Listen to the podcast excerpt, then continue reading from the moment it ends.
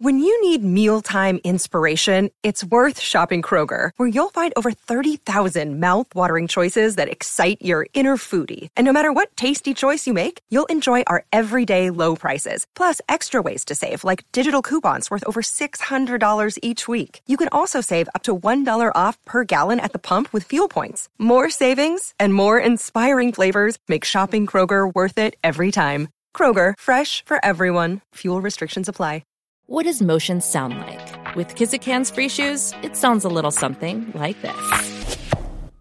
Experience the magic of motion. Get a free pair of socks with your first order at kizik.com/socks. You're listening to episode 232 of TV's Top 5, the Hollywood Reporters TV podcast. I'm Lesley Goldberg, the West Coast TV editor, and I'm joined as always by the one and only Mr. Daniel Feinberg, the Hollywood Reporter's chief TV critic. How's it going, my friend? Oh, it goes pretty well. I went off to atone for my sins on Sunday evening at around 6:45, and you know the world was pretty much as it's been for the past five months. Uh, did anything happen while I was praying and whatnot? Yes, the writer's strike is over. Writers are officially back to work this week as their overall deals are getting reinstated, and the Guild has now sent tentative deal with the studios for a new three-year minimum basic agreement to membership. There will be a voting period. It is expected to be ratified, but we're going to get into that in our first segment. No mailbag this week, no headlines this week because this is the news. So, yeah, you missed a little bit, Dan. Well, let's break it down for the kids in several different ways. Yeah, this week we're going to be joined for the third time during the strike and fourth time overall by Chris Keyser, the co chair of the WGA's negotiating committee. So, we're going to let him explain the nitty gritty details of the deal. But before that, leading off, Number one. writer strike is over, and this is really honestly just kind of the overarching picture of things, Dan. It is. And certainly, if your social media is anything like my social media, people seem to be excited. And it feels as if there's general jubilation in the writers' community, which, of course, is the community that we spend a lot of time talking with slash talking about. David Zaslav, not so much someone who's been on the TV's Top 5 podcast, whereas hundreds of showrunners, totally people who have been on the TV's Top 5 podcast, not that we're taking sides. So, what do you want to say, just in a general shape of things, about what proved to ultimately be the second longest strike in Guild history, just a few days short of breaking the record from 1988. I'm sure they are all happy that nobody decided to go for that record. First of all, let's start with the actual, tangible, meaningful stuff. The tentative agreement that exists. When is it voted on? What is the state of what writers are and are not able to do right now? Well, writers are back to work. The strike officially ended September 27th at 12:01 a.m. Pacific time. As for the voting period, well, first of all, there are meetings this week in Los Angeles and in New York and over Zoom for members as the guild leadership will walk everyone through everything else. At a certain point eh, early next month, the guild will have the opportunity to vote on whether to ratify the deal. But yeah, things are already back to work. You're starting to see some of the AMPTP member companies announce some new shows, but writers are in the process of having their deals reinstated. But you know, that's kind of the you know the the what's up next part. But what I'm most interested in is what they gained. And like I said, you know, Chris Keyser is going to go through some of the nitty gritty in our interview with him. That's in our third segment this week. But leading off, it's really you know the tentative deal for the first time. It does include streaming transparency. So we're still going to be saying and repeating ourselves that streamers don't release traditional viewership data because well they don't and they won't. But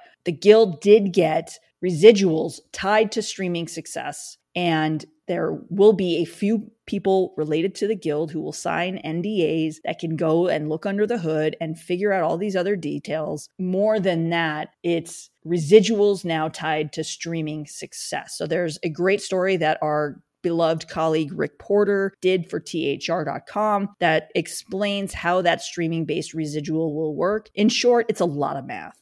And there is basically the same viewership metric that they are going to be, continue to use, and that is total time spent. In short, it's going to be the total time spent divided by the, the the length of the movie or the or all episodes of the series or season divided by the US and I believe it's just the domestic subs. But again, this is very in the weeds. Read the story that's up on thr.com that explains the streaming based residuals. But basically, as Chris Keyser is going to say in an upcoming segment, expect about 25% of shows made for streaming to, to qualify for these residuals. The tentative deal also does include minimum room size guarantees. And if you haven't heard it yet, but we reunited a bunch of writers from the Happy Endings writers room. That was we had I think four, 13 or 14 guests and they opened up all about the importance of room size and how it helps create good programming and what it means for the next generation of showrunners. That was back in episode 218 from June 2023. Yeah, other gains include protections for comedy and variety writers. They did not get everything, but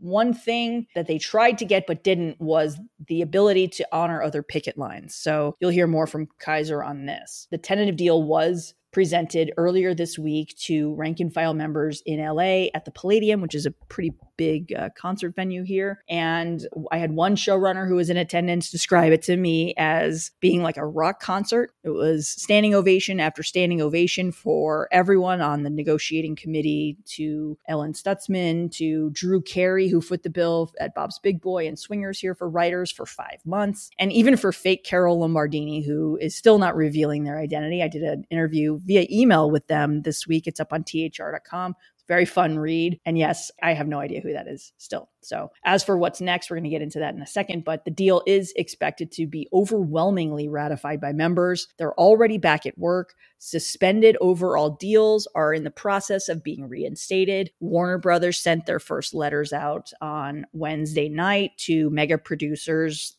that you could imagine who they are the Berlantis, the J.J. Abrams types. Other studios are going to start to follow suit. The big question in that regard is which of those deals will be extended versus simply just reinstated. So that's very in the weeds, but I did a story on that on thr.com on Wednesday, so you can go ahead and read that for more info. But yeah, nothing was force majeure. No deals that I know of were force majeure. So if things expired during the strike and they opted to not renew them, that's one thing. But uh, yeah, lots to break down here, Dan. And lots of the answers to many of your questions. Well, many of them are going to be answered by Chris Keyser in an upcoming segment. But as Lesley just indicated, many, many of your questions can be answered on thr.com with the tremendous coverage courtesy of the great Lesley Goldberg, the great Katie Kilkenny, Kim Masters, Rick Porter, Alex Weprin. Who else from our wonderful team has been doing coverage of various different things? Winston Cho has a fantastic piece about the AI analysis and what the writers gained, what the studios gained, and, and what how they approached the moving yardstick on that one. You'll hear much more from Keyser on that. But yeah, it's a great team coverage. Lots of stuff about uh, reactions to the deal. I spoke with a lot of writers this week and last about what this means, where the gains are, where the loopholes are, etc. But in a general sense, it, it really does feel like a building block of a deal that started with things that people never thought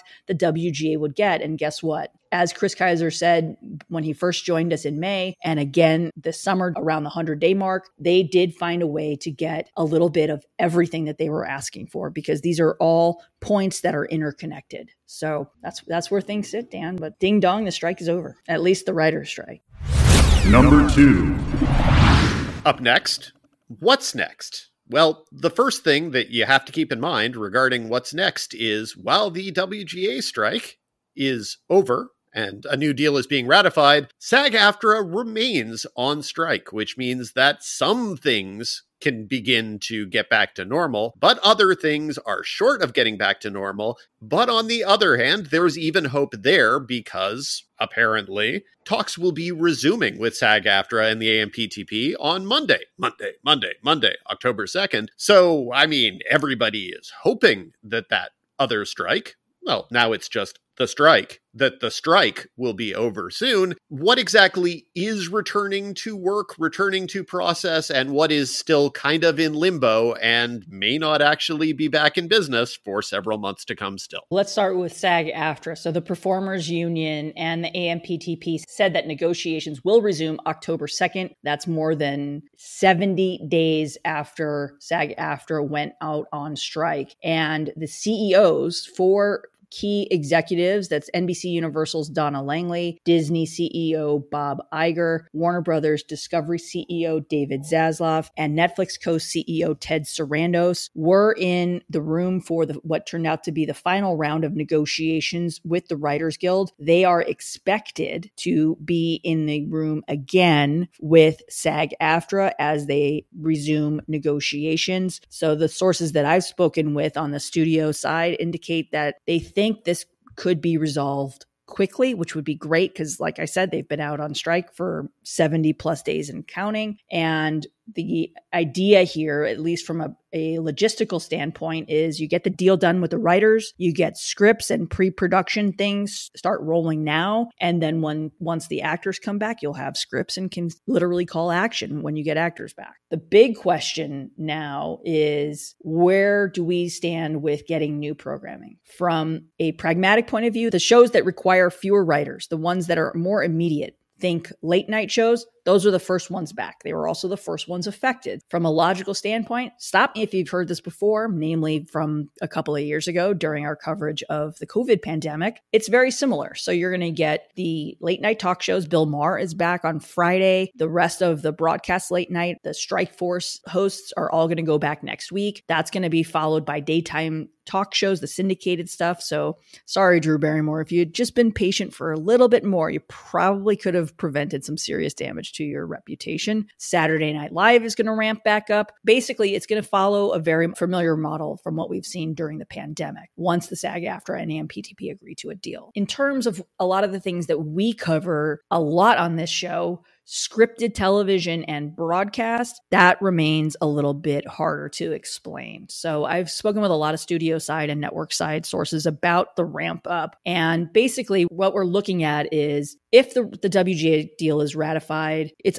still unlikely that you can actually start producing between the window of Thanksgiving and Christmas. First of all, that's a very expensive time to be in production. Theoretically, it takes 60 days to get production up and running. And assuming that the WGA deal and everything is ratified by October 15th, you're possibly looking at the first week of January before production starts, then eight weeks later, give or take. And that's according to one seasoned executive with experience in both broadcast and on the studio side. The earliest that you'll start seeing scripted original programming on linear may not be until the first week of April. And that again is if the SAG AFTRA strike is resolved quickly. So the question now is going to be what happens to these scripted shows? What kind of orders will they get? Because if they can start shooting in January and you're not going to really see an, any episodes until April or maybe the end of March, that's a very, very short TV season considering the traditional broadcast season is September to May. Will networks want to get eight episodes of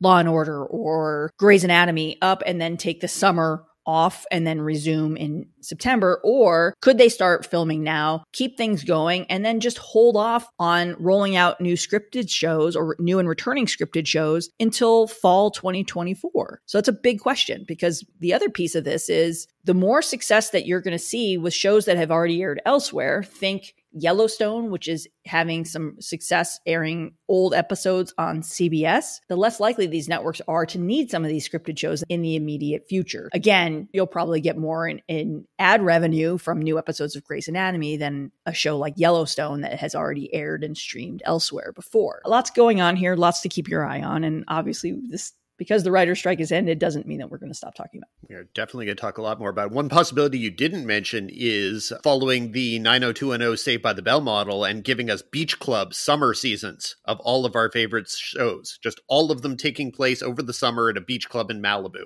NCIS Beach Club, I'm there. Young Sheldon Beach Club. That's that's what I think the kids. Are. I think want. I'm less there for that. but anyway, I get what you're saying. I don't know that they'll do that because that's still very expensive. And don't forget, they've already got tons of unscripted stuff in their cupboards. Wait and see approach. We'll see how things things shake out, and we'll continue to cover it here.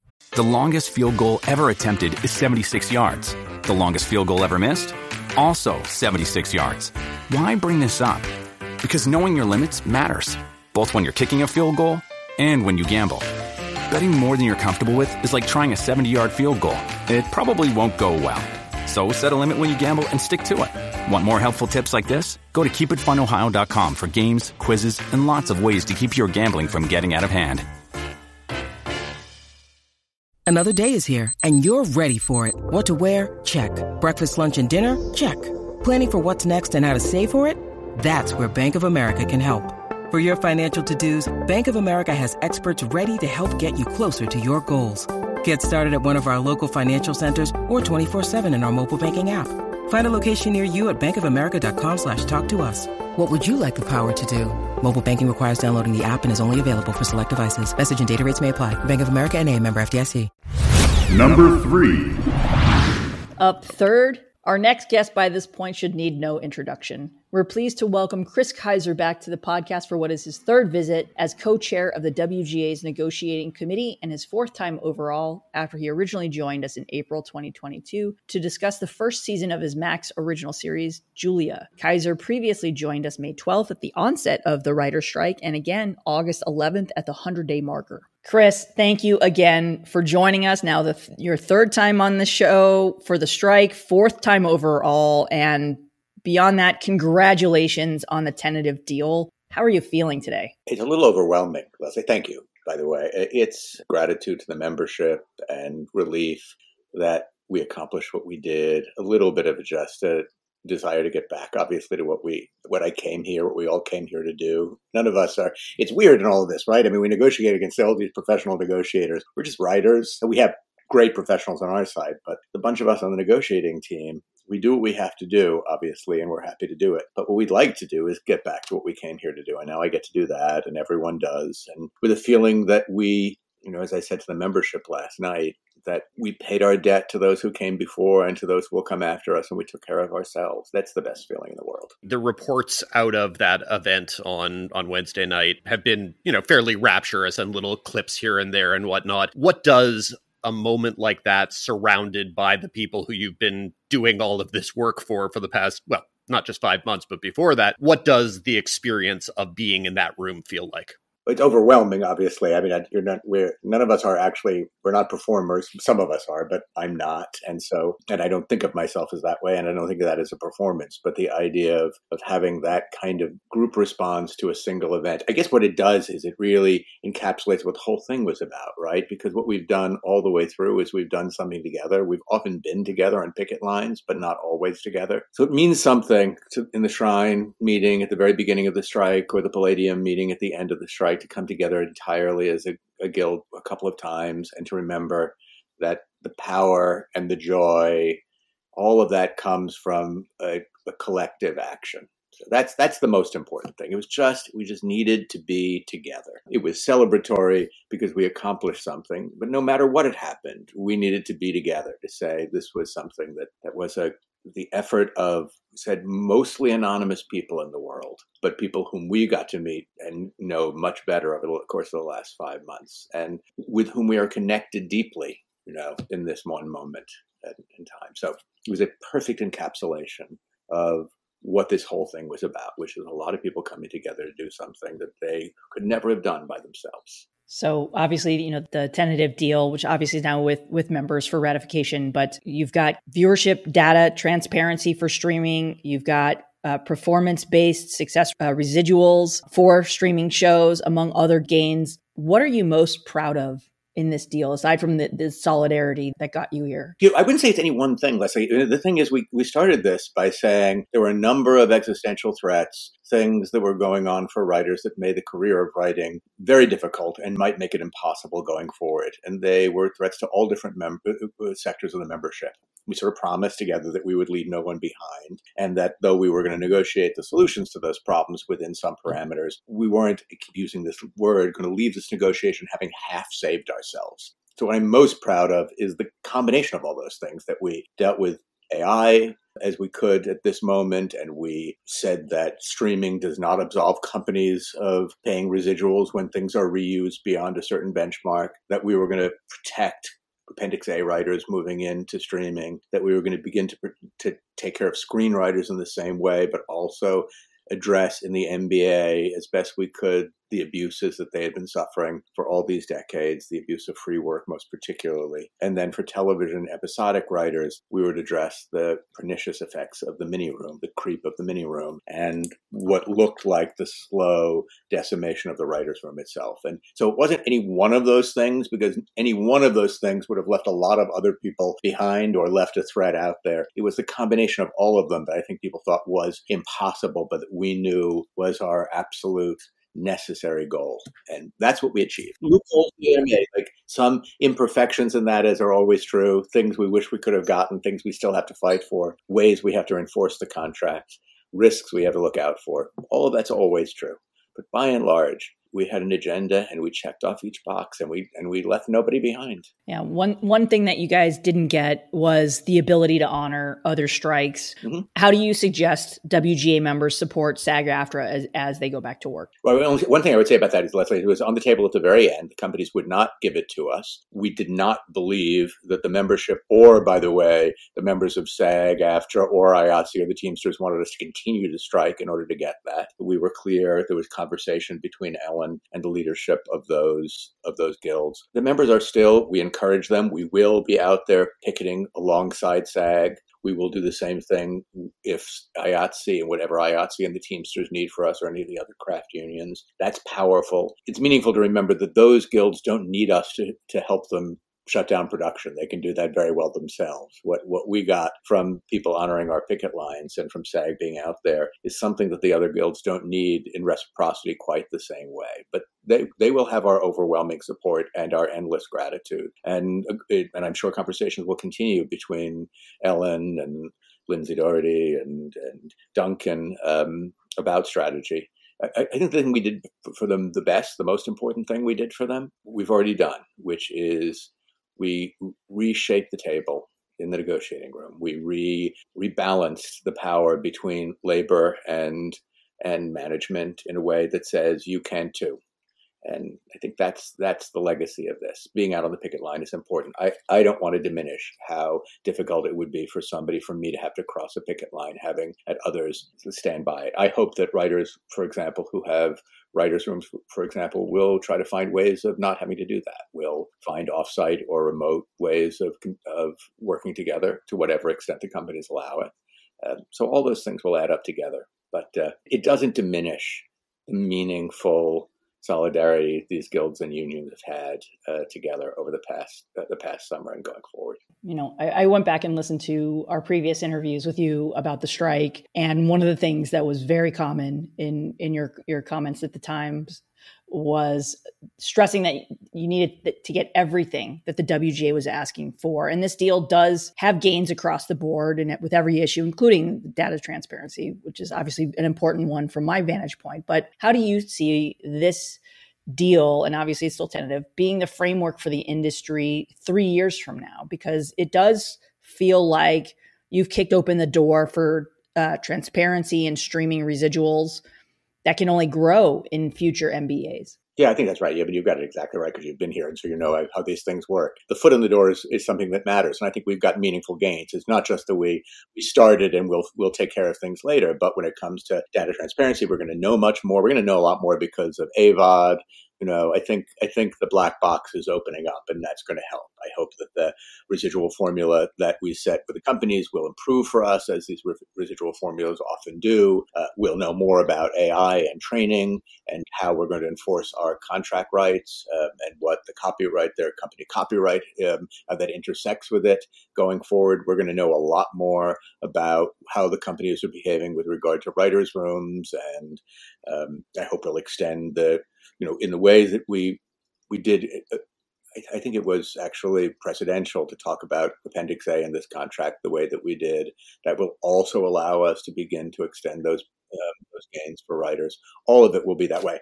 Having said that, who's to say what 2026 will bring, and there may be there may be new challenges as well. So I don't I don't want to say that that that contract is only going to be about extending these gains, but that's always that's always true. I mean, look how we did that in this contract on foreign residuals, for example, um, and and on minimum. So it uh, it builds on each other. One thing that you know people have to remember is when we talk about this contract and it has an enormous monetary value compared to other contracts, those monetary gains keep going year after year. They are incremental. They're we calculate them for a three year period, but they don't go away. And so the the meaning for writers as those many other minimums begin to tier up over time, I think is going to be really important. Yeah, you know, getting into the the weeds of the negotiation, we reported last week when when talks resumed that Bob Iger, Donna Langley, Ted Sarandos, and David Zaslav were in the room for what wound up being this last round of negotiations. What did their presence bring to bargaining, and how did that change everything? It did. It changed everything. I mean, for the first 102 days of the strike or so, the AMPTP had used that playbook that it used in 2007 and 8, the pattern playbook, make a deal with DGA. We hope that we can make a deal with SAG. We can isolate the Writers Guild and drive everyone to pattern. That obviously didn't work.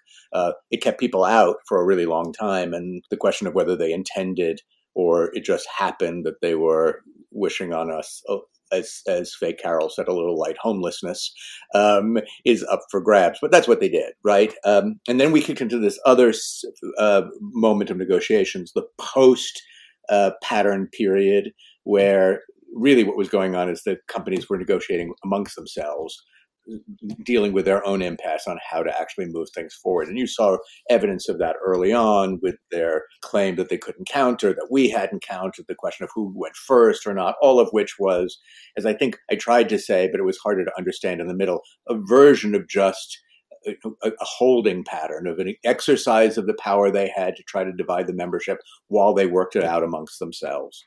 When that broke, when it when enough was enough, you know, after Warner had to announce a half a billion dollar loss, and it became clear that nothing they were saying was going to split this guild and that SAG was still afterward, the CEOs engaged in a way that they haven't had to over the last 40 years because by and large, the AMPTP has been very successful at suppressing labor. When they did, it was meaningful. They did the work. You know, they did the work before we got in the room. They had a streaming uh, a streaming bonus proposal ready for us that was sophisticated and rational, and there were things we wanted from it that we got, and you know, to improve it, and things we didn't. But they had made a meaningful commitment, and by the time we got their first counter on, on Wednesday, we knew though that we had a lot of work to do and there were some risks that we were finally engaged in a real negotiation. That's owing to the four of them and their ability to communicate with each other, but also to wrestle the other members of the AMPTP who were not in the room. And you know, we can talk about it more. It, it, began with phone calls over the course of weeks and weeks and weeks in in setting that table and building some trust. I think, which was really necessary. I, I, I would have to say that I am grateful for their engagement and the wisdom they had at the end. I am very disappointed in how long it took them and the and the amount of pain that was caused because they waited as long as they did. So um, somebody asked us, who were the good guys and who were the bad guys. And David Goodman said they were all bad guys until they all became good guys. That's a fair answer. Yeah. You know, when you guys did present um, the deal to the rank and file members uh, this, this, week at the Palladium, it was was revealed that the deal was actually made not at the AMPTP's headquarters at the Sherman Oaks Galleria, but in the WGA boardroom where the negotiations occurred for the, those final few days. How historic is that in terms of WGA union history and why was that decision made and how did that change things at all? Yeah, I would. I don't want to overstate that uh, because that makes it seem like it's a, a big power play. We didn't want to go back to the AMPTP because this wasn't going to be AMPTP process. It was really going to be that way, and we offered the guild as a reasonable place and not to have to rent out hotel rooms and hide and all of that. It was it gave us because no one expected it. It was a really good place for us to do. It was our version of Camp David, where we could finally do what we needed to do. Was in silence, without a lot of conversation with uh, you know with all due respect to the press, the members, or anything, is just to get inside a bubble and make the deal. And so that that's what it was. I think the deal is presidential. I wouldn't worry so much about the location, although it was you know, it was it was better to be there than back at the AMPTP for a, a, a thousand reasons I don't need to explain. I, I, want to talk about a couple semantic things that I found very interesting in the agreement. One of the things I saw at least a half dozen people tweeting about enthusiastically on Tuesday night was the piece of the agreement that directly references or codifies the showrunner on a show as a writer. To you, what was the significance of that piece of of verbiage in the deal? It is, it is, it is meaningful. I don't want to overstate it, right? I mean, it gives it, it connects the idea of, of, a, of a writer, showrunner, a head writer with showrunner powers to hire and make those decisions, and that's really meaningful in the contract, and it will be meaningful going forward. But it doesn't it doesn't encompass all the roles that a showrunner may have. So I just I don't we're not headlining it particularly, but it, it is a it is a meaningful extra you know, it's a piece of what it meant to actually begin to talk about preserving the writers' room that was crit- that was critically important, and I, I think it will have benefits to us. But as I said, let's not put too much focus on it right now. But is there is there a sort of formalizing of that definition that is something that you view as being kind of a, a long term, I guess, goal? Because I saw a lot of people were like, okay, this is going to mean that they can no longer say that a director is the showrunner, or they can never say that a non writing producer is the showrunner. But it sounds like you don't view it as being in any way necessarily that formal. But would you like there to be something comparably formal? You know, if it's okay, Dan, I'm not even I, because it's not going to be my decision. I, I don't, I don't really get into that in particular. I think it is a gain. It's meaningful. It's not, it's not the beginning and the end. So talking a little bit about the the writers room and the desire to protect the minimum size, what were the conversations that led to the unless a single writer is employed to write all episodes of a season carve out or exception in that part of the agreement? Well, that was the thing that the, the CEO said that they needed in order to make the deal. And we had said from the very beginning that our issue was never with writers who wrote by themselves our issue was with writers who wanted to write with other people and who weren't allowed to do so. Our fear, and it is still a little bit of a fear, is that in all these things, there's room for mischief. And so I, I believe that the rule that says you need to be contracted from the very beginning to write all the episodes will limit the application of this rationally, limit the application of this. I don't believe that there are that many people who are actually seeking to do the work, the entirety of the work of a show by themselves. I think most shows are made in ways that, for example, some of the famous examples of single showrunners uh, having the leeway to do what they do, you know, don't apply. You know, it is not the same thing to be doing that with limited resources and full sets of notes and all of that. I mean, there. I don't mean that that those people don't get any in, input. But there's a there's a a level of autonomy that some people have that not everyone is going to have, even those who dream of it. I don't think the companies are going to want uh, in a world in which the diversity of voices and the requirement uh, and the advantages, to be honest with you, of collaborative effort are so clear in most television to turn the reins of a given show solely over to a single person. So I think I think the rational business decisions on both on both labor and management would mean that that's not going to be used all that much. Having said that, we're going to be careful to make sure that our members aren't pressured. Members who say I'd like a writing staff are not going to be pressured to say why don't you do it by yourself. Um, and we'll have to talk to showrunners about that. And we're going to be very careful also that writers who are hired on those shows with the understanding that they are never going to write are not then asked to write in a way to make it easier. We're going to have to enforce the contract, and we will. But I don't want to begin this by saying that I anticipate the companies are going to be doing that. I think I think the companies were articulating a position which I understand, which is there is a genuine desire on the part of some people, and it has worked to do shows by themselves. That is not harmful to the cause of writing or the membership of the Writers Guild. It was, I think, 10 series in 2022, some of them written by the same person. So as long as that's true. Taylor Sheridan. Sorry. Excuse me. That's okay. Are you okay? Have a sip of Diet Coke or something, Lesley. You'll feel better. look, as long as, look, as long as that's true, um, we did what we needed to do, or, or, we're doing what we need to do, or we've made the first attempt to do what we need to do. We'll see how this all plays out, which is to make sure that mini rooms don't invade the process. This development thing doesn't become television writing itself, and that the staff is not decimated by companies who are who, for some reason, decided to abandon 50 years of process that made all this great television and said, well, you know, it's more efficient to do it with almost nobody for almost no amount of time at all. That's what we wanted to avoid. So as we talk about minimum room size, or it has been some chatter today, say, as we record this is Thursday, from lower level writers that say the minimum staffing structure only guarantees positions to upper level writers.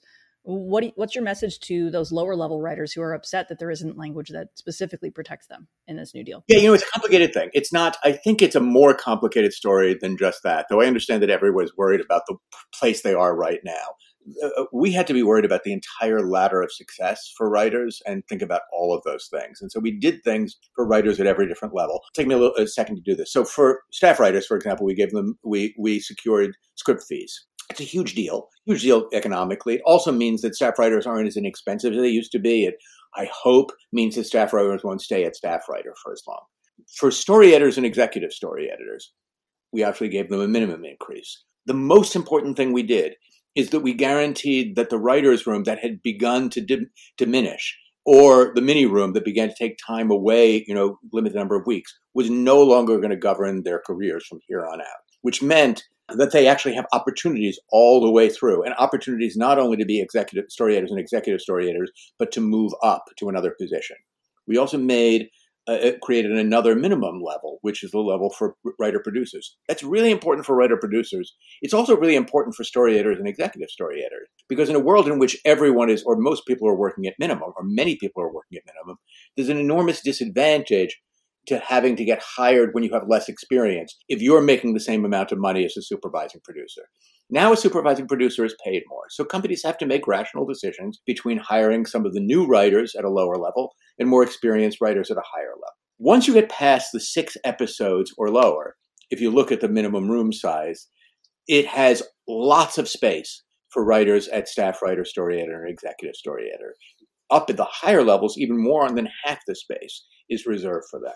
That's really important. It means there's a lot of place for them to go. Really, what we're talking about was a very small allocation. For example, in the six episode or less room, there are three writer positions guaranteed. One's going to be a showrunner. One's certainly going to be an upper level writer. And the question is, do you make the third position a, a guarantee of an upper level writer or, or a story editor? And our feeling was this. First, to guarantee it for upper level writer puts an enormous amount of money in writers' pockets. Second, it means that the, the positions that writers are going to occupy in their careers for 80% of their careers or so are guaranteed to be there. The thing that we were really worried about was saying, let's guarantee lower level positions and get that mid career bottleneck and the impossibility of moving up from story editor to co EP and event, a co producer and eventually to supervising producer. That's what we were worried about. When you get to the lower number of rooms, for example, the number of episodes, a showrunner who runs a six episode show is almost always one of those prestige limited series. They have power. And what we put into place was a minimum, right? And so it's a lot easier for that showrunner to say, I'd also like a staff writer. I'd also like a story editor. And we expect that they're going to do that. Much more difficult to say, well, I've got a staff writer and a story editor. I'd like to make sure I'm hiring a supervising producer or a co-EP.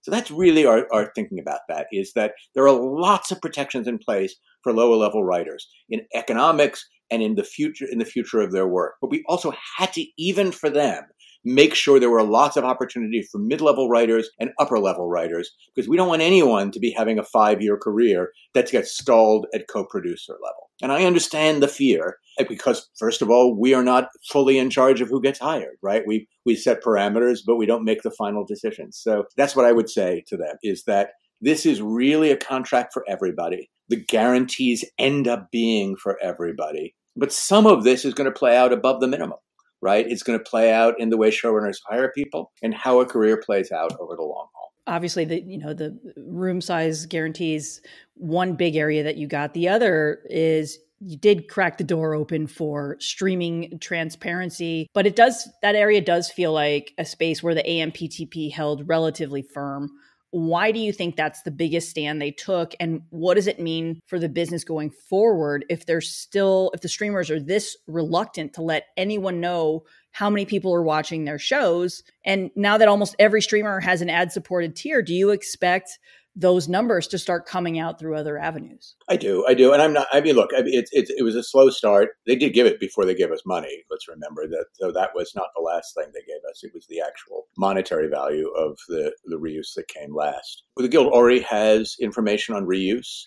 It now has information, pretty specific information on original viewership of, of original programs. And I think with the increase of both ad supported advertising and also resale to secondary markets, we're going to get a lot more information. We also had good conversations with some CEOs who said this black box is opening up and it's not even good for us in some ways.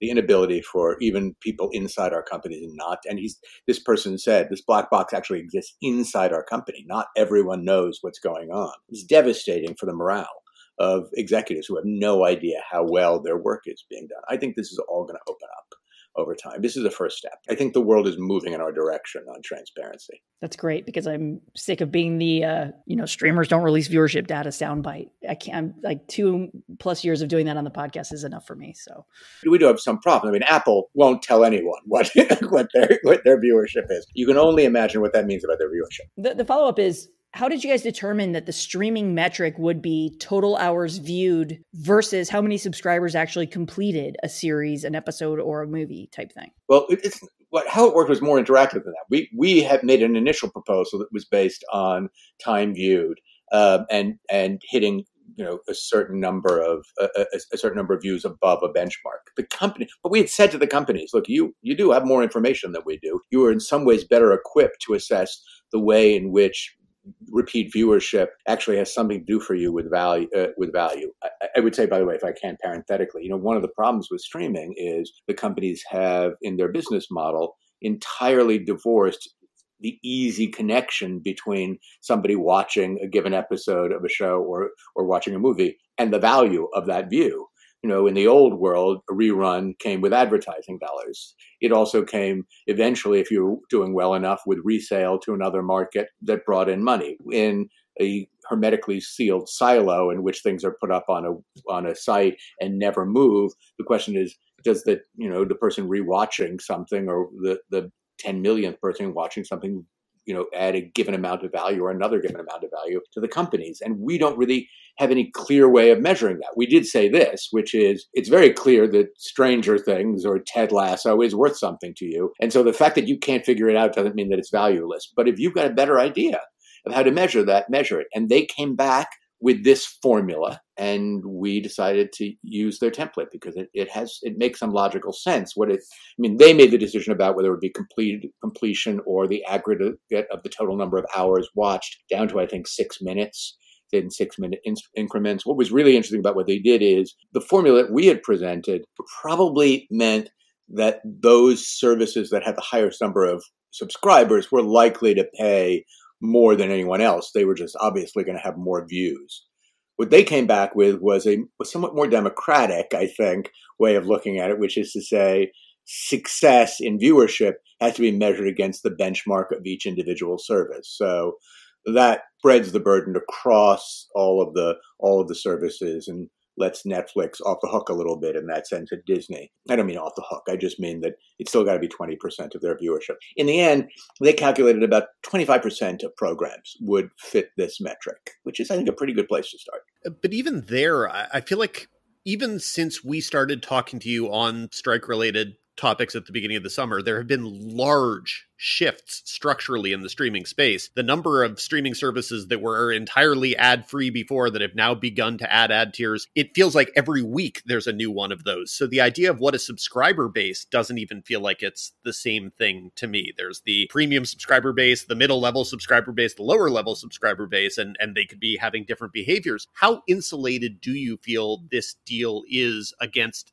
that shift that's already in progress? not to be confused with any shifts that are going to happen two years from now or whatever. The influence of technology and the changes in business are always the most critical thing in reassessing an MBA. We can future proof it only up to a certain point. I think this basic principle works pretty well as a beginning way of talking about bonus residuals for reuse. We also have terms we negotiated in AVOD that will take care that I think are a good start there that give us the same terms as broadcast on for high uh, for at certain uh, two tiers so that the at the higher tier budget tier we get the same terms as broadcast and at the lower tier basic cable. That's awfully good too at a 2% residual. So we're, we're doing what we can obviously to anticipate the world the way the world is changing and as you know the old saying going where the puck is going to be instead of where it was. But um, since neither you nor I actually know where the puck is going to be, we're going to have to come back and see some of these things. Yeah. You know, as we talk about talk about technology, you know, there are protections in this deal about artificial intelligence, as well as it feels like you guys did kick open the door here a lot to review the technology as the industry changes. But what was the most challenging part in securing the AI protections while also leaving that door open for both writers and the studios? Yeah, it's an it's a, it was a good complicated question. It was interestingly, I I think the AI conversation in some ways wasn't the most difficult to begin with, and yet some of the stuff got left to the end because it was the most complicated to deal with. I do want to say, by the way, most complicated to deal with shouldn't be mistaken for most important for writers necessarily. It was just stuff that was complex. So if I have a sec, I would just say what I think we did. I think we did, we really got almost essentially everything we wanted on the question of how, what happens going forward in the intersection of AI with our workflow. That AI isn't literary material, that no writer can be forced to use AI, that a writer must be a person, that AI does not interfere with the writer's compensation or credits or or separated rights. That was really important. Those things are meaningful protection going forward to make sure that we are not we as writers are not being replaced by AI, which was in some ways I think the existential scare for everybody. The other question was what happens to the stuff that the companies already own and can scrub and you know train AI with to put out other product and how do we deal with that? A couple of things to say about that. The first is just to remember that we're not talking here about ChatGPT, about OpenAI, about the stuff that Microsoft and Google are developing. Anything that's outside the companies, people who don't own the copyright, companies that don't own the copyright, who would seek to use our material that we have some rights in and the companies have some rights in to produce something else. There, this contract can't deal with that, obviously, because we don't have a relationship directly with, we don't have a, a contractual relationship with those people there we and the companies are on the same page. We will be allies in protecting our work and theirs. The last remaining question is what happens with the stuff the companies actually do own? You know, we've written scripts for them. They've made movies of those scripts. They own the copyright on those things. That is a given the intersection between AI and those copyrights with copyright law there is not fully determined. And so what they have the right to do from a training point of view, I think is not entirely determined. We also have contract rights that remain that, you know, have to be negotiated with regard to their copyright about compensation and credit potentially and separated rights that can limit the use of their copyright. And what we did there, I think in some wisdom, was just to say we retain all of our rights under law, under law in the MBA, and they retain any of the rights that they claim. And as this progresses, when it begins to happen, we will we will work that out. We will negotiate that out, which is you know it was tough to do because we we were both in some ways negotiating these mutually slightly different nightmare scenarios, and we didn't really know what the nightmare was. so, so, and it may not be a nightmare, right? It's just we just our imaginations run wild, and and so I think to say we we retain all of our rights is much different from saying to a company, go use it any way you want, and then we can talk at some point, and you can tell us what you want to pay us. That's not what we said. We said it was rights that we have under law and, uh, uh and the MBA we retain. And I, I, think that was a wise way, for example, Dan, to say, we have to know what we don't know. And to say that's that's going to have to be worked out later. Let's take a little step back and sort of look from you know 30,000 feet or however much. From your perspective what does the process of restoration of trust look like? Where where do you feel like there's going to need to be the most work to bring everybody now back into the collaborative process? And where do you think it's just going to be business as usual? Well i think i think to be honest with you mostly it's business as usual because most of the people whom the writers deal with day to day are not they're not the labor executives and they're not the CEOs. They are the creative people with whom we work, with whom we have really, I mean, you know, you, it varies obviously across the board, but with whom we have good relationships. I think a lot of writers will tell you that we got many messages from them across, you know, during the, this period of whatever support they could give without feeling like they were stepping over the line. I think most of the people who work with us in that way understand the risks that we were facing and the changes in the business and how that was working out. So I, am not too worried about that. The other side of this question is what do you do about the AMPTP, right? I mean, I think this, and that's going to be interesting for SAG and eventually for IA and for the Teamsters and any of the other, uh, anyone else who has to make a deal with them. It's become clear, clearer that the AMPTP is is somewhat of a broken process. You know, it was born in the 1980s during the Reagan era, really tough for labor, really uh, very much a low point for unions in this country. It developed a playbook of suppressing wages and working conditions that worked almost perfectly. Really, only the 2007 8 strike um, was a, a little bump in all of that a part it was one of the reasons why the CEOs I think didn't naturally get involved. They never had to worry about it. They just tell their labor execs, deal with our labor costs. I've got I've got much bigger problems to deal with or things I care about. Turns out that's not the way unions are anymore, um, and that we need to be accounted for. And you can't put everybody out on strike and just say that the process works. You think just as important as that. I think it's become clear, and we've said it all the way through. The companies understand that it didn't work for them either you know, that this that the conflicts amongst them were part of the reason why this took so long, why the CEOs had to come in and take control of the process, eventually negotiate with each other and with the members of the AMPTP who were in the room. It cost them a huge amount in the end, they made a deal that, as far as I can tell from people who've talked to me in the business, seems pretty fair and reasonable. And most people can't understand why couldn't have been made many months ago without all of this damage. I mean, damage to everybody, not just damage to writers and crews, but damage to the city and damage to the companies. None of it was necessary. And so I think the companies themselves are going to have to look at this. I think they're a little afraid of each other at this point because you know, I called it a, like a kind of mutual suicide pact, and we got very close to that, that they had signed something like that. Uh, I don't know, but so we will see what happens. We're not in total control of that. They will have to assess it.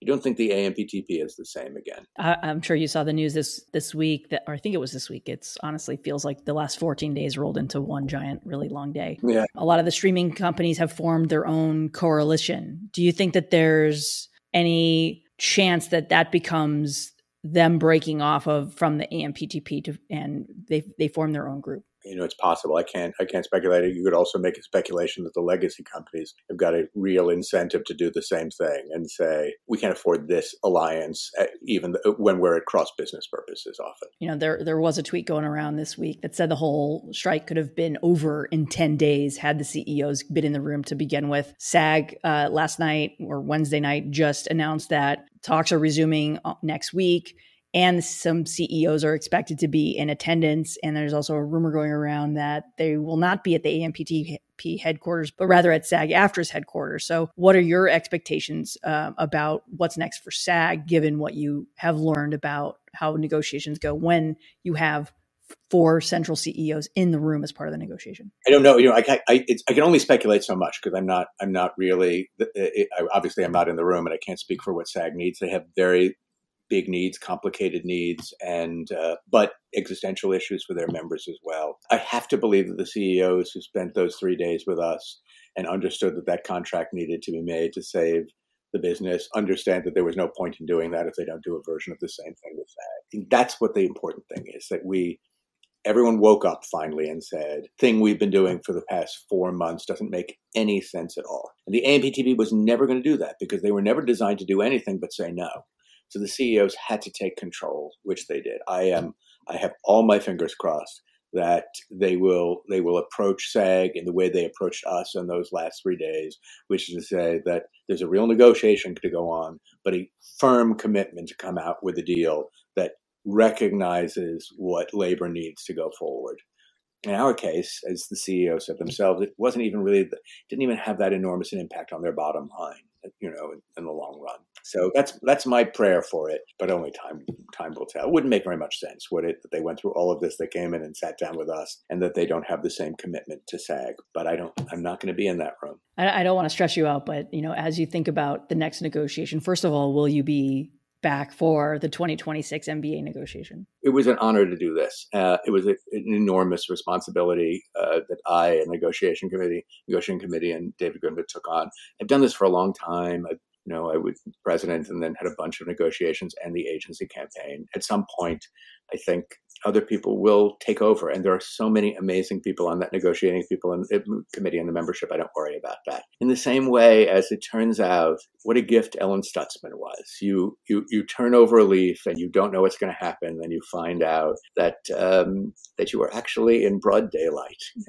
and things are good. And so I'm, I'm not worried about it. I, I won't do this again, but I hope that all of us who did this, you know, set a, establish a way of, of relating to the membership and the membership has come to understand us a, a, bond between leadership and the membership that will not be broken and that whoever takes over this role will benefit from. Obviously as someone who's leaving but you're still very versed as a showrunner in your own right on the issues that are affecting your community and the guild as a whole. To me there's some issues that came up even before this round of negotiations and that have only been furthered uh, during them but, but um, that i would like to see at least addressed in 2026, including like the idea that all these streaming services are just pulling content from their platforms in a cost saving mo- mode.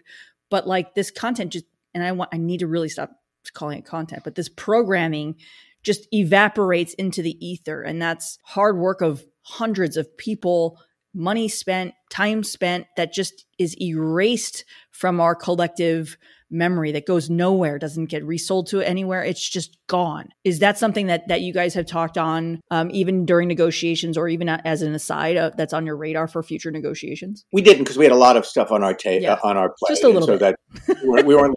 what else might we do later? I, you know, I, I don't want to weigh in on what future leadership is going to do on something like that. I will say, as somebody who's been in the business a while, that there are elements of that that have always been true. I've had I've I've made shows uh, I have never seen again uh, on on broadcast. I hope that what will end up happening is this, uh, that a lot of this stuff will be sold to other platforms and will live there and then be memorialized in whatever way, whether it's you know so that showrunners and and fans can have access to it, if not on a streaming service. I don't think, and this is entirely me and not me as the NEGCOM chair, that the seeming promise that was made at the very early days of streaming that anything you made was going to remain on a platform forever was going to make sense forever. You know, you get 10 years down the line and there are thousands of programs and that library becomes so enormous and some of them are in stacks way in the basement that no one ever sees and i, I just don't know that the expectation was that it was reasonable to expect that that stuff would always be available on on a streaming service. I, I hope, as you say, that it doesn't disappear because there's a lot of great work and, and how it is how it's preserved. I think is up to other people. Some of it may be other platforms, but it wasn't a, question that I, we. It was a question we had asked. We were asked by people. It's not a question I worried about in this negotiation because it was outside our power to take care of. It is really the company's decision what to do with its product. But you know, I, I, leave that to others to take care of. And I understand it from the point of view of somebody who, who loves watching television programs that you're you're upset about that stuff going away. By the way, corollary, since we're just having a chat now, I, I do think that I hope there's a move away from from pick up and cancel quickly. I'm sure uh, uh, very few episodes where shows keep on, you know, just they go away uh, within a year or so or two years. I think that there is, from my my impression, is that the audience loves that stuff that it consumes like novels, but it's also missing some of the things that it loved because it lived in their lives forever. There's a reason why those old classic television shows and some not very old are doing so well on streaming services because you get connected to a story and to characters and you don't want to come and go. You don't want the streaming services entirely to get used to your new fix every weekend and to forget about the thing that you loved before.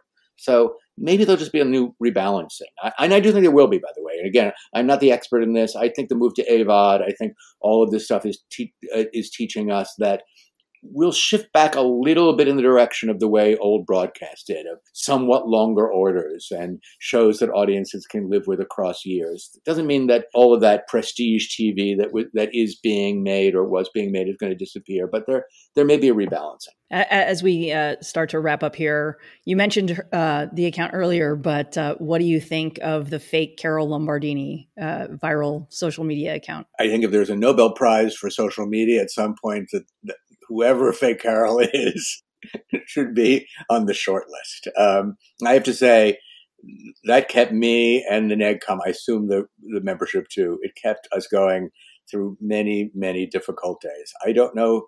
It's as if that person were in the room with us, an unerring ear. Whoever that writer is should be employed forever. so go hire that person. You'll figure out who that person is and then go hire them. Yeah. Yeah. Chris, we understand you've been a little bit busy, but what are you planning to watch since you haven't really been watching much, obviously, or not nothing at all during the last uh, five months? What's on deck? Well, oh, oh so I, okay, a bunch of that. I haven't really been watching very much. I really want to watch the next uh, next season or the season. I don't know how long ago it was of Somebody Somewhere because I love that. Um, I'm really looking forward to catching up on the, the third season of The Great. Uh, which I know got canceled while we were in the middle of all of this, and I didn't have time to write a letter. Um, but I love that show, and so I want to I want to watch that. I'm sure there are other things that I haven't thought of. I also have to say I didn't get to see Barbie. I haven't gotten to see Oppenheimer. I really want to see Killers of the Flower Moon. There's so much. There's so many movies that I really want to see. All that stuff that came out in Toronto and and Telluride, and, and so I'm I am looking forward to getting back into the world to both writing again and being a, a fan of the things that other people write. That's that's going to be a, a, a, great relief. And now you get to possibly promote something that you have coming up, right? Oh yes, I didn't want to jump on that. Yeah, the second season of Julia is premiering in in the middle of November, and so I'm I'm glad to have something like that to come back to. That is, it's actually nice to come out of this and to say, oh, I I remember I I made something with Daniel Goldfarb and a lot of other people, and and now I get to share that with everybody. So we'll see how that goes, uh, and also get to reconnect to everybody at Max, um, all the execs who who were partners in that, Makos and Sarah and all of them. And so it's going to be it's going to be great. I just want to pay tribute to the membership again. You know, I don't I don't think we can stop this without saying that this is really about 11,000 people who who looked out for each other under under the hardest of circumstances. And that's what unions are and that's what labor power comes from. Uh, that's why strikes work. There's no way around that. We wish the same success for SAG and IATSE and the Teamsters and we hope that they have in the end the same wisdom that Ellen Stutzman gave us and the rest of the guild staff. This is a tribute to thousands and thousands of people as i said whose names you'll never know but who stood up to power and said we need to be accounted for, and then were. And that's that is, as I said to the membership, a little bit of a miracle that we lived through. Well, a good note to end on. Well, Chris, thank you so much for your continued wisdom and for joining us not once, not twice, but three times during the strike and four times overall. We look forward to talking with you much more in the future. Thank you so much, Chris. Thank you both. Number four. Up fourth, Spoiler alert, it's a series in review segment as we turn our focus to the grand finale of a late and now great comedy, Reservation Dogs from FX. Joining us again is BFF of the Five and Rolling Stone chief TV critic Alan Sepinwall. Hey uh, guys, first time, long time. It's a real privilege to get to come on the show. You you got to be apparently the first best friend of the five, which I feel like is going to cause several other people, including Chris Keyser, to feel very very insecure. So uh, we can have more than one best friend. This is not like unique where you can't be more unique. No no no. We've we've got a few best friends, but surely Alan is one of our best. Well, thank you. I'm touched. even if even if I'm about to go on another monologue about the fact that maybe you're not our only best. But anyway, welcome back as always, Alan. Uh, always a pleasure. So let's start with reservation dogs. I am admittedly behind. I am going to mute myself and let you guys duke it out over how where the show winds up on uh, your number your top 10 lists for the year. And yeah, here I go. Well, I mean that's going to be a very short conversation. It's it's number one. Is it? Is okay. So you're you're locked in at number one. Yeah, I mean Succession was great. There have been some other great things that you know from the first half of the year that I'm already blanking on. But like this is one of the great shows of all time, and this is one of the great final seasons of all time. And to me, there's no question. Okay, to- totally fair. I'm I am not going to commit to that. I, I will commit to as of now. I can't see any two shows being one and two other than Reservation Dogs and Succession for me. But I, I want to give things a chance to mellow a little bit because you know on a pure recency bias thing, yes, absolutely, Reservation Dogs would be number one. But if I decide come December that Succession needs to be number one and Reservation Dogs needs to be number two, I'm not going to be ashamed of it. But sure, as as of now, yes, if I made my list, probably Reservation Dogs would be number one. So okay, let's let's just start with uh with the finale. We have both written about the finale. You talked to Sterling Harjo about the finale and about the show in general. We all had concerns when it was announced when production was already done on season three that the show was going to be ending. And the question of whether or not this was going to feel like a series finale, it did feel like a series finale. Did it feel like the right series finale, Alan? It did. I mean, it was funny because, as you and I've talked about, you get to the eighth episode, and the eighth episode really felt like a series finale. There was all this full circle stuff with the rival gang getting invited to join the reservation dogs Big getting footage of them doing the chip truck robbery from the very first episode. Um, you know, Maximus and Fixico finally reconciling while Kenny Boy's giving that speech. And I watched that and I thought to myself, well, geez, why is this not the end of the show? And then the next week we get this incredible, you know, sort of before sunrise tribute with Ethan Hawke uh, and Devery Jacobs doing this duet. And I'm like, okay, this probably could have been the end of the show, although it only involves the two of them. And so that might not have been right. And then we got to this, and this episode was so good on so many levels, and especially the beginning scene at the prison where uh, Willie Jack is visiting her aunt, and it's Lily Gladstone, and Lily Gladstone delivers this whole speech about what happens when you lose people and how no one has ever really gone, and parts of them live on in everybody else. And it's like she's talking about native culture, but she's also talking about reservation dogs and about this idea that like everyone is going to go off and try to do their own thing. And the show is gone but not forgotten, and its influence will continue. And so you have that on one end with this actress who is probably going to go on to get an Oscar nomination, if not win an Oscar for uh, Killers of the Flower Moon, by all accounts. And then the episode in the series ends with Graham Greene, Wes Studi, and Gary Farmer, the three sort of grand old men of Indigenous cinema, all sitting together and toasting to both the good they did and the idea of the next one. And I'm not sure like you could come up with a more beautiful summation of both sort of where native cinema and TV has come and is going to, but also in between this sort of beautiful uh, feature of the entire reservation coming together to say goodbye to Fixico and Willie Jack ascending to a position of leadership. You know, I cried a bunch, I laughed a bunch when Cheese whacked White Steve in the head with the shovel. I mean, how could you not, you know, laugh very heartily at that? And I just thought it it captured so much of what the series was trying to say throughout that I watched and said, yes, this should have been the finale. Absolutely. It, it, there's no question. Though and and this is something that is obviously it's a gift because some shows can't end uh, successfully once. Other shows and successfully many times. We've talked in in other podcasts and and here about the idea that the series finale of Friday Night Lights was a wonderful thing, but it might have been like the third best series finale that Friday Night Lights did. That the season one finale might have been a better series finale, and that the season three finale might have been a better series finale. Reservation. Uh, hold on, Lesley, I believe wants to tag in. hold on I'm a glad- second here. No one told me we would be talking about Friday Night Lights. That's the great thing about either being a critic or playing a critic for a segment is that you get to talk about what you want to talk about.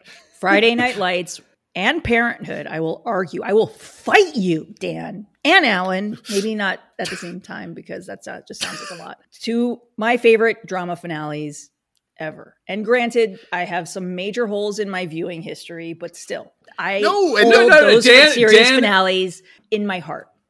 Lesley, Dan is not saying that these are bad finales. They are incredible finales. What Dan is saying is there were two other times in the run of Friday Night Lights where Jason Katims had to make an episode that he thought might be the series finale. Right, the perennial And those are the- I understand. Yeah. Yeah, the end of season one where they win state and you know everything seems to be happy ending, but coach is going to take the job in Austin. And the end of season three where coach gets fired by Dylan and they're going to have to start over again. And he and Tammy walk off into the sunset arm in arm, saying you know always and always and always. Both of those are incredible series finales. They just weren't the end of the series.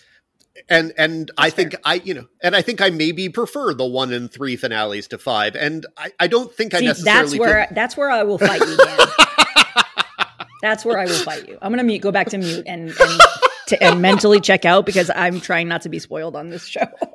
No, and that's the great thing. We can't spoil the show. I swear to God, there is nothing. I mean, look, once we already spoiled that Ethan Hawke is in an episode and that he's absolutely fantastic, which is surely a thing that was more fun if you were surprised by it, but it does not require you being surprised by it to think it's fantastic. Otherwise, I don't think we're really going to spoil the show for anyone if we say, very sadly, Old Man Fixico dies. The, the, I mean, the thing about this show, and we talk about it with some others, like uh, Dan and my beloved Rectify, for instance, like nothing actually happens on Reservation Dogs. You know, plot wise, the plot is not important.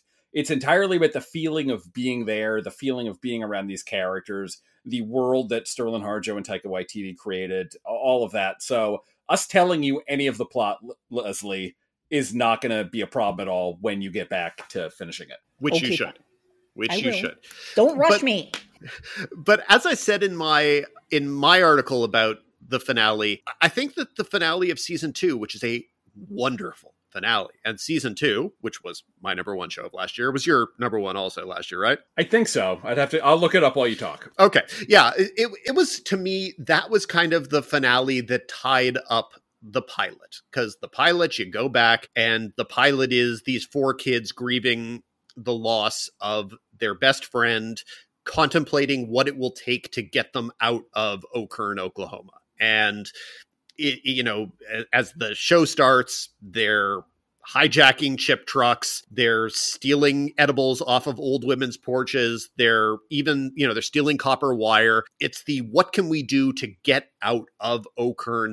What can we do to get to California? Well, they do that in the season 2 finale. That is the resolution of that arc. And then they go back they return home and what season 3 was and what season 3 was so beautifully was reconciling the notion of what home means and what this particular home means and what it means to leave. And so the finale and here we're going to spoil little things that really again aren't spoiling does is it situates where the entire community is and where it's and where it's going forward and how it's going forward whether it's Elora going to college and and getting the chance to realign her dreams whether it's willie jack kind of going through the journey uh, learning Fixico, old man Fixico's wizard ways, uh, but also just understanding her connection to her past and her connection to the generations. I, I, you know, there's that.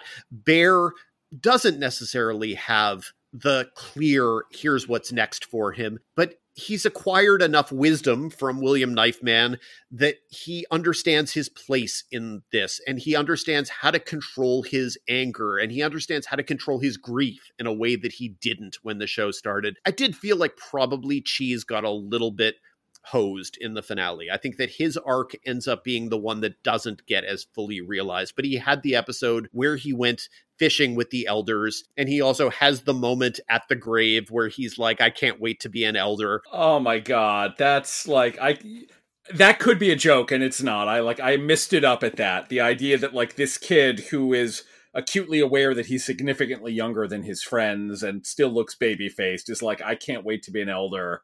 That's beautiful. Oh, absolutely. And so he got that, which is a great moment. And as you say, he got to hit White Steve in the face with a shovel, which which produced a snort laugh that was probably deafening because I I I laughed hard at that. And it's one of those things where you have to kind of step back and, and be like, oh right, this is kind of a comedy insofar as we have to classify things uh, because that's what we do. Whereas, you know, the the pilot's a different thing. I don't know. I always tend to, with things like this, go back and and rewatch earlier episodes to kind of align where the finale is drawing from and and what threads it's pulling at. Did you do any rewatching in the last week of earlier episodes?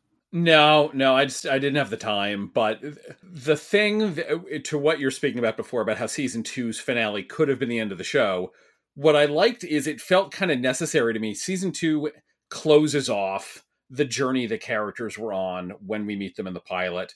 But there's more to the journey. The idea is they get out of Okern, they make it all the way to California, and then they sort of realize, at least some of them, no, the life I want is on the reservation. You know, Bear is going to be perfectly happy doing construction, you know, doing roofs, whatever it is. He seems okay. He's with Jackie now, so he's fine. Elora gets out, but she doesn't have to run all the way to California. She's going to college, I think, relatively nearby. You know, even Bear's mom is only going to Oklahoma City, which is a few hours drive if, if I've mapped it out right. So, like, it, this season is all about them learning to better appreciate where they're from the people who are around them, the elders, but just the community and the culture in general. And I like if we had not gotten that, it still would have been a great show, but this just so completely deepened the experience of it and deepened our understanding of these four people. Yeah, re- reconciling kind of where they're from on on the two levels, reconciling where they're from as in Okern rec- recognizing where they're from in terms of the past. So that great episode uh with the sort of dazed and confused Muppet Babies version of of the older characters, which was such a beautiful episode and so completely served its purpose. Like the level on which all of those characters suddenly became different people having seen where they were in the mid 70s. It was wonderful. And and I almost, you know, look, I have very few complaints about this show in general, but I kind of wonder what additional impact it might have been if that episode had been in, in season 2 you know, if there had been an additional five or 10 episodes where we were able to remember what these people looked like, what they sounded like, what their dreams were in the mid 70s. But, but the epi- that was such a, that was such a good episode. Now, how do you feel about the fact that Sterling Harjo told me at one point he wanted to do a whole season in the 70s? Would that have been too much for you? I think it would have been confusing. I think, I, but on the other hand, would I have watched it? I, th- I think doing a whole season of it probably would have been tough within the context of the show, and I Prequel. would have missed. Prequel. Sure, exactly. Uh, he could do it now. I would not say no. IP be... is all the rage. Reservation Dogs is now IP. Reservation Dogs is very flimsy IP to build upon for the people who haven't experienced it. But if if they announced tomorrow that they were doing a Reservation Dogs Babies show with the 1970s version of those characters, sure i would i would be that would be my, my most anticipated show of, of whatever year it was. I, I did go back and, and rewatch a lot of stuff went back and rewatched the pilot which is a great pilot but is definitely not really the show that the show became. It's not like the show became better but the show i i you know my instinct is to compare it to, is is to simply say first episode is a more Taika Waititi style version of the show. You know, like I, I, can't imagine the third season of the show doing anything like the platoon paintball shootout homage from the pilot. That that to me feels very Taika Waititi. But what I did go back and also rewatch is the premiere of the second season, The Curse, which to me feels potentially more like kind of the pilot that the finale was resolving. It's an episode that has multiple mentions and explanations for Man Moon, uh, the book that was buried with Old Man Fixico. Which no, no, it wasn't. It wasn't. No, That's sorry, one got, of my favorite jokes. It got, it got taken by Willie Jack's father, right? Or yeah, yeah, because he he looked at it, he's like, oh, I want to read this, and he walked away with the book that Big had tearfully put into the coffin. But sort of the origin story of that book and that reference comes in that episode. It also has the great monologue from Bucky, from the Wes Studi character, about about Stardust and about how we're all made of these pieces of the universe, which is so very much what Lily Gladstone's monologue is also about. And again, ties in so wonderfully with the teenage version of Bucky we meet in the flashback episode. I loved how how much it felt like the finale was a conclusion to season two's premiere at least as much as the original pilot. That's great. See, now you make me want to go back and rewatch the whole series. My wife has been looking for a new show since we finished The Diplomat, and while this is certainly not the exact same flavor of television, I think I can talk her into it. I mean, you should definitely tell her that uh, Rolling Stone chief TV critic Alan Sepinwall said it was going to be his number one show of 2023. I think that would I think that would sway your wife she's never watched The Wire, so I only have, and she's seen two episodes of Breaking Bad. One when I she was in a hospital room with me, so I only have so much sway. Fair enough. What else do you want to talk about about the finale of Reservation Dogs? Oh God, um, Kenny. When Kenny Boy shows up, he gets his hero moment when he's cut his hair into a mohawk and he has shovels, and suddenly, like everybody likes him as opposed to looking at him as the the dirtbag who runs the junkyard. That was nice. The final conversation between Bear and William Knifeman was great. Like that's a character who really walked the line between just being utterly ludicrous and kind of endearing, and at times genuinely wise. And I thought that last scene between them had all of those elements. So so that was great. I don't know. I'm just I'm amazed to realize that this episode is the first time that Graham Greene and Gary Farmer and Wes Studi have all been on camera together in something.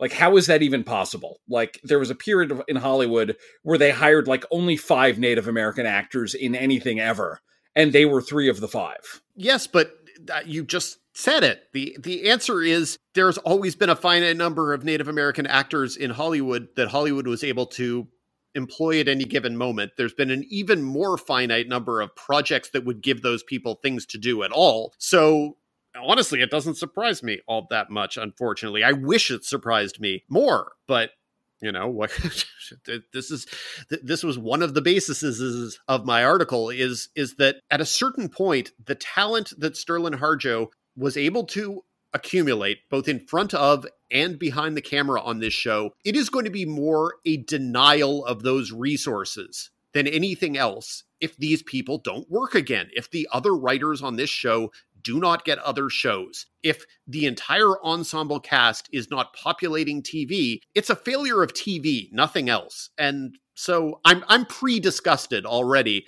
by the fact that in like 3 years we're inevitably going to be like why haven't these two actors worked in things that we've seen for years. In look at the directors of all of these episodes. Why are they not directing everything? I- am already pre annoyed. My, you know, your your recap was how long did you say that your finale recap was? 2,500 words. Okay, mine was a little bit shorter. I think it was like 2,000 because I, I took pity on my my temporary editor, uh, David Rooney. I decided he didn't really need to read more than that. And and one of the things I felt immediate regret about was not talking about kind of the wrap up of uh, Kenny Boy and Ansel because again going back to the pilot they're so totally punchlines to jokes. That that is what those two characters are. They you know basically ansel is sort of a deranged meth head and kenny boy is he's he's sort of a source of mockery and uh, you know that he thinks that he thinks he's native but they don't really think he is. But you go back to the episode where he gets to be the getaway driver and he gets to stand up to big. Hell you go back to the episode where he and big are in the woods and then you go to the finale. The show is so respectful of that character's dignity ultimately. To me that is a beautiful arc that that show got to have Yes, absolutely. I mean, it's a beautiful show. Well, gentlemen, I think that was a beautiful note to end on. I cannot wait to make some time to catch up on this show. Everyone who is listening to this podcast should go watch Reservation Dogs right now. Even if you're in traffic, pull over, watch Reservation Dogs. And be sure to read Alan's terrific interview with Sterling Harjo and his recap over at rollingstone.com. Thank you so much, as always, for joining us and being a BFF of the five, Alan. Look, I didn't ask for BFF status, but I will proudly take it. Thank you, sir. Thanks, Alan. Number five. As usual, we wrap things up with the Critics Corner. Dan, I have not a freaking clue what's coming out this week. I haven't I've watched Dodger games on mute, and that's honestly the most TV I've watched in the past two weeks. So you tell me, boss. There's some stuff this week. There's a lot more stuff next week, and next week we'll probably do an October preview because October's a sort of strange month. As Lesley indicated in the the second segment on this podcast, I feel like we're going to have a lot of strange months. It's going to be a lot of months of things that were in the can for various different amounts of time for kind of international acquisitions. There are several international shows that are coming in October that are vaguely interesting. So yeah, this week is I've only had the chance to get to some things. I know that Jesse L. Martin had a had an NBC show that premiered earlier this week. I not gotten to that. Angie, I think, reviewed it, so I'm sure it exists. Just like next week, there's going to be an NBC show with Mark Paul Gosselaar. That one I I have not yet watched, but I will watch, and I'll have a review of it on next week's podcast. Let's start, I guess, with the the sort of returning show that I feel like just kind of mentioning because I like it. And I'll give you a couple seconds to look back in your magical spreadsheet. When did we have Starstruck creator Rose Matafeo on the podcast to talk about season two of Starstruck, Lesley? Rose Matafeo joined us for season two, season one. I can't no, remember. Season two. Season Uh, two. There you go. Of season two of Starstruck back in episode 161, March 25th, 2022. Not that long ago. Feels like just yesterday. No, uh, as as I mentioned no, it doesn't. in. Uh, no, it okay, fine. It feels like a hundred years ago. What what am I talking? Well, I mean, given that you also just combined it into a season one and season two visit. So that was a long time ago. And Starstruck remains a kind of amusing show because it premiered with absolutely no push whatsoever from HBO Max slash Max. You know, they just figured they would drop it and then, you know, some people would find it and people actually did find it because it's a really, really charming rom com. And then season two got a little bit more buzz, promotion, etc. And season three feels somewhat to me as if it has gone back to being a little bit more hey, if you like the show, it still exists. If you don't like it and don't know it exists, eh, whatever. And so, what I would compare the show to, and I am not old enough to remember when Erica Jong's Fear of Flying was released as a book. I'm told it was a publishing phenomenon, and I am definitely old enough to remember when every single book that I did read contained references to it. And one of the concepts in it was, and cover the ears of your children if they're listening, the idea of a zipless fuck. And I think that the concept there is sort of the idea of no strings attached sex where you can enjoy it in the minute and feel no emotional complications afterwards. I think that Starstruck is a great example of zipless television. It is a show that you can absolutely invest in fully for two to three hours when you're binging it. I mean, episodes are 21 minutes long, which means that a six episode season, you're binging it in under two and a half hours if that's what you want to do, which is basically what I did earlier this week. And you can fully invest emotionally in the characters for that two and a half hours and then not think about them again for another, well, I mean, apparently it's been uh, 15 months. No, that's not how it is. Nearly 18 months since the last season. So uh, that's that's totally what the show is designed for. And it's totally what the show succeeds at. Now, I've watched all of season three. And does it feel as if the core premise of the show, which is ordinary New Zealander living in London has a one night stand with a movie star, and their different worlds prove insurmountable, and they struggle to maybe be in love, but maybe just not be destined to be together. And it's a premise that is more thin than the show necessarily thinks it is. And there were moments in season two where legitimately I wasn't sure why we were still necessarily following the stories of Rose Matafeo's Jesse and Nikesh Patel's Tom. I just wasn't necessarily as interested as her love story as I wanted it to be. But I, I think you can see in the third season some awareness of premise fatigue and you can see the show trying to expand its horizons look about itself a tiny bit to kind of look at what it would take for this to be a sustainable ongoing show rather than just being I don't know, a two hour movie like Notting Hill, basically. And some of the stuff it does, I think it does really well. I think that the second season, for the, I mean, the third season, rather, for the first time, it feels as if the show is making a concerted effort to build out the ensemble in a way where I actually found myself remembering some of the characters' names. Like Emma Sidi's Kate and Al Roberts' Ian, they've been major characters throughout the show, but if you were to have asked me either of their names or much of anything about them, I, I don't think I would have been able to tell you. And that's before you get into other couples on the show like Nic Sampson, Steve, and uh, Lola Rose Maxwell, Sarah. There are lots of people who kind of pop up in the third season where I wasn't always sure if we'd even met these people before, but by the end of the six uh, episodes, I, I, felt like I had some investment in them. And that's before you get to the people who are much more vividly memorable. So there's exactly one episode in which Minnie Driver's character, Tom's agent, pops up. And I honestly wish that we could have a little bit more of her because Minnie Driver is having such a blast with this character. More than anything, though, the second season feels much more consciously, let's kind of enjoy how talented Rose Matafeo is. Let's give her different amounts of drama to play. And since she co-wrote every episode and also co-directed every episode this season, uh, you you can kind of understand that. There's new love story for her with Lorne MacFadyen's Liam. It's it's a little kind of tentative because the show still has to involve Tom, and so it takes a little while for that to get into gear. But really and truly, I enjoyed the third season in the same way I enjoyed the first two seasons, which were two and a half hours of charming, pleasant television that I will not necessarily think of for the next 18 months. But if it turns out that Max and its British producers decide to order a fourth season, I will be very happy to follow these characters for another two and a half hours of television. But it's it, there, there's no like urgency to it. But I think that really and truly is kind of the best thing about it is that there's no urgency to it. And so Starstruck, it's back. It's very pleasant. And our conversation with Rose was a, a really fun conversation. She is extremely charming, extremely talented. And if it turns out that where the show gets by the end of uh, the sixth episode of the third season is is kind of the end of where Starstruck is as a television show. That would not crush me in any way because I would be perfectly happy to just be like, okay, sure. So what's next, Rose?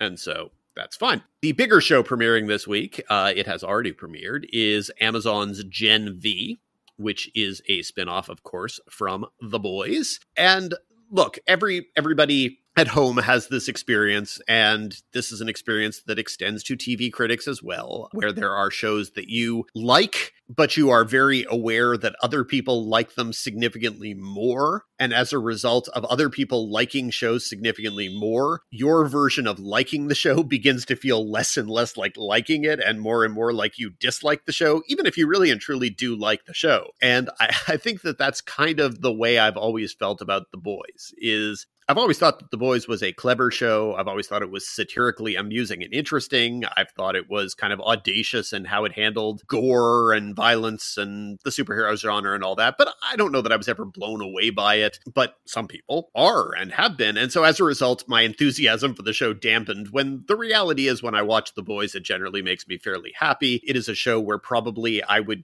guess that and, and, this is another complicating factor in my liking it. I would guess that people who like the boys probably roughly 75 to 80% of them like it because they find the satire funny because they find the violence both funny and exciting and amusingly gory and you know they just like the way it upends the superhero genre. But then there is still probably 15% 20% i don't want to speculate about being larger that has decided that Homelander is the hero of the show, and there's a strange reactionary faction of fandom that likes the show for let's just put it bluntly, for the wrong reasons, where they are willfully misinterpreting the show for the purposes of enjoying it on its fascistic levels, which in reality are satirical. But if you strip away the satire, yeah. Now, of course, none of our listeners, who are a wonderfully smart and endearing group of people, are watching it for that reason. I am not referring to the people who like Anthony Starr's performance as Homelander and think it is a complicated, fascinating character because the main actor playing it is really interesting to watch. I'm talking about the people who think that Homelander is the hero of the story. And if you have not written a tweet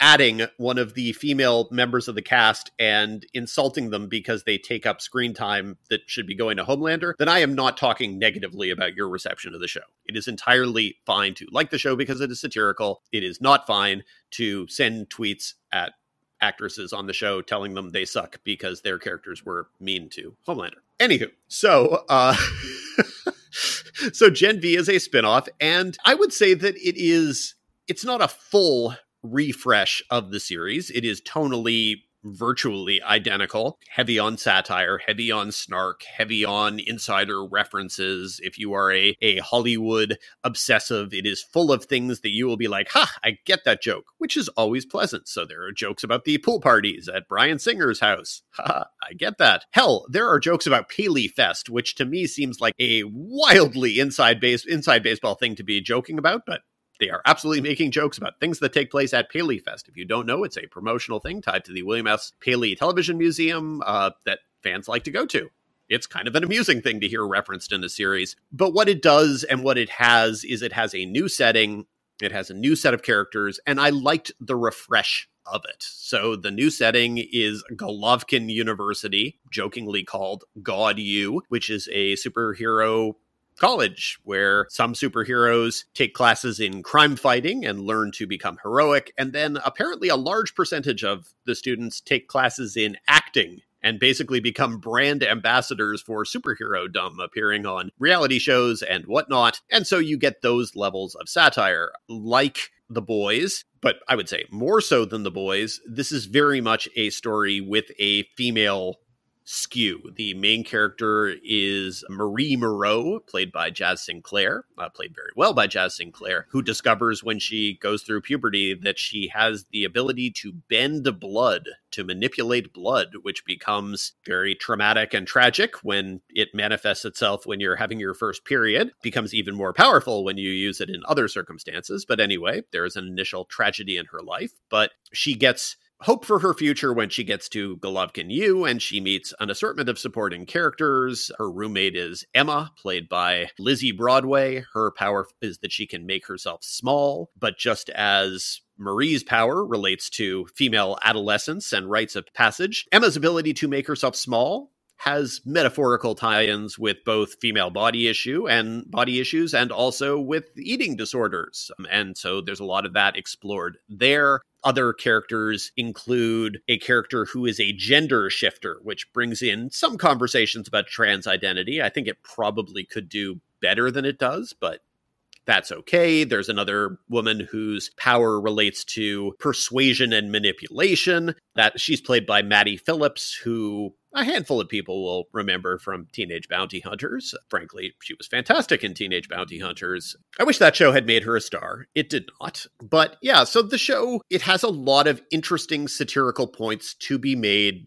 many of them relating to the intersection of superhero commodification and female adolescence. I think probably some of the conversations it's having could be had in a lot more depth and provocative ways. Sometimes it just sort of settles on a superficial version of satire and then explains what the satire is and then moves on. I, I wish it did a little bit less explaining. The main plot, which does indeed tie into Vought Industries and tie into the boys and, and all of this stuff about Compound V that was the sort sort of the spine of the past couple seasons of The Boys. It's there. It becomes a little perfunctory. Uh, critics have been sent six of episodes of the eight episodes season, and uh, the first couple episodes were my favorite because they were the ones that had the most exposition, that had the most world building, that had the most of the satire. And they're all kind of on the longish side. They're all 50 to 55 minutes. At a certain point, episodes become much shorter, much choppier. The last two or three episodes are under 40 minutes and feel really rushed. Like eh, they become almost all plot.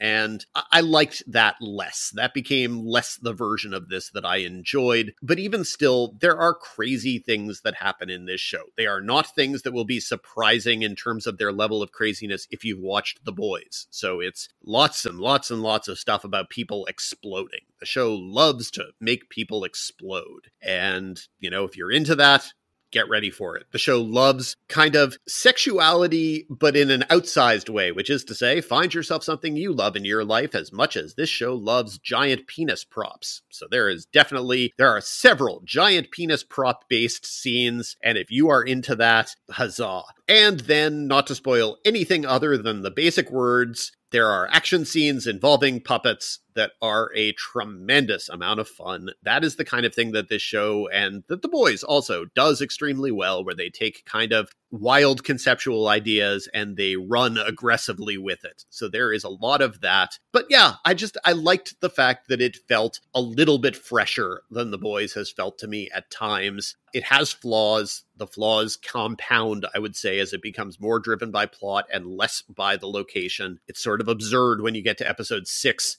that characters are still taking classes at Godolkin University, but Godolkin University has become almost irrelevant. It's a little bit like when the Harry Potter books. Sorry, I, I know we're not supposed to necessarily talk about Harry Potter, uh, but you know, hey, there's a reason why the read any other book meme existed on Twitter. That by the time things got to season six and seven and the world was coming to an end, but they were also still having a house by house competition with, you know, five points from Gryffindor. It always seemed ridiculous. Similarly, by the sixth episode already, anything related to classes and Godolkin feels ridiculous and pointless. But I enjoyed it. I don't know that people are going to say that this is the best thing since sliced bread in the way that some people feel about the boys. So maybe I'll be able to just enjoy it for its modest merits. And in that case, it would be a little bit like Starstruck, a show that I like for its modest merits. Lots more next week, though, Lesley. Well, for more of Dan's weekly recommendations, be sure to subscribe to the Hollywood Reporters Now See This newsletter and bookmark thr.com slash TV dash reviews for more. That feels like a good place to wrap things up. Thank you, as always, for listening to TV's Top 5, the Hollywood Reporters TV podcast. Be sure to subscribe on all of your various podcasting platforms. If you like us, rate us. If you really like us, write a little reviewy thing. They help spread the word of mouth. You can always come say hi to us on social media. In almost all cases, she's at Snoodit with two O's, and I'm at The Fien Print, F I E N. If you have questions for future mailbag segments, and you know, you guys did such a good job of giving us things to talk about in the past few weeks that maybe we'll make mailbag into a monthly thing, if not necessarily a weekly thing. We love your questions, and you can send them to us at TV's Top 5 at THR.com. That is TV's Top 5, the numeral 5, at THR.com. Until next week, Lesley. Until next week, Dan.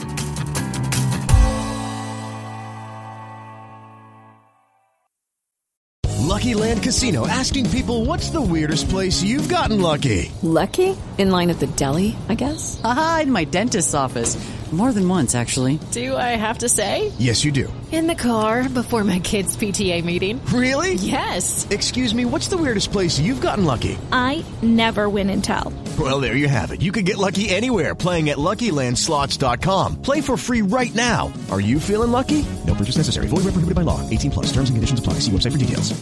Step into the world of power, loyalty, and luck. I'm gonna make him an offer he can't refuse. With family, cannolis, and spins mean everything. Now, you wanna get mixed up in the family business. Introducing The Godfather at ChumbaCasino.com. Test your luck in the shadowy world of The Godfather slot. Someday, I will call upon you to do a service for me. Play The Godfather, now at ChumbaCasino.com. Welcome to the family. No purchase necessary. VGW Group. Void where prohibited by law. 18 plus. Terms and conditions apply.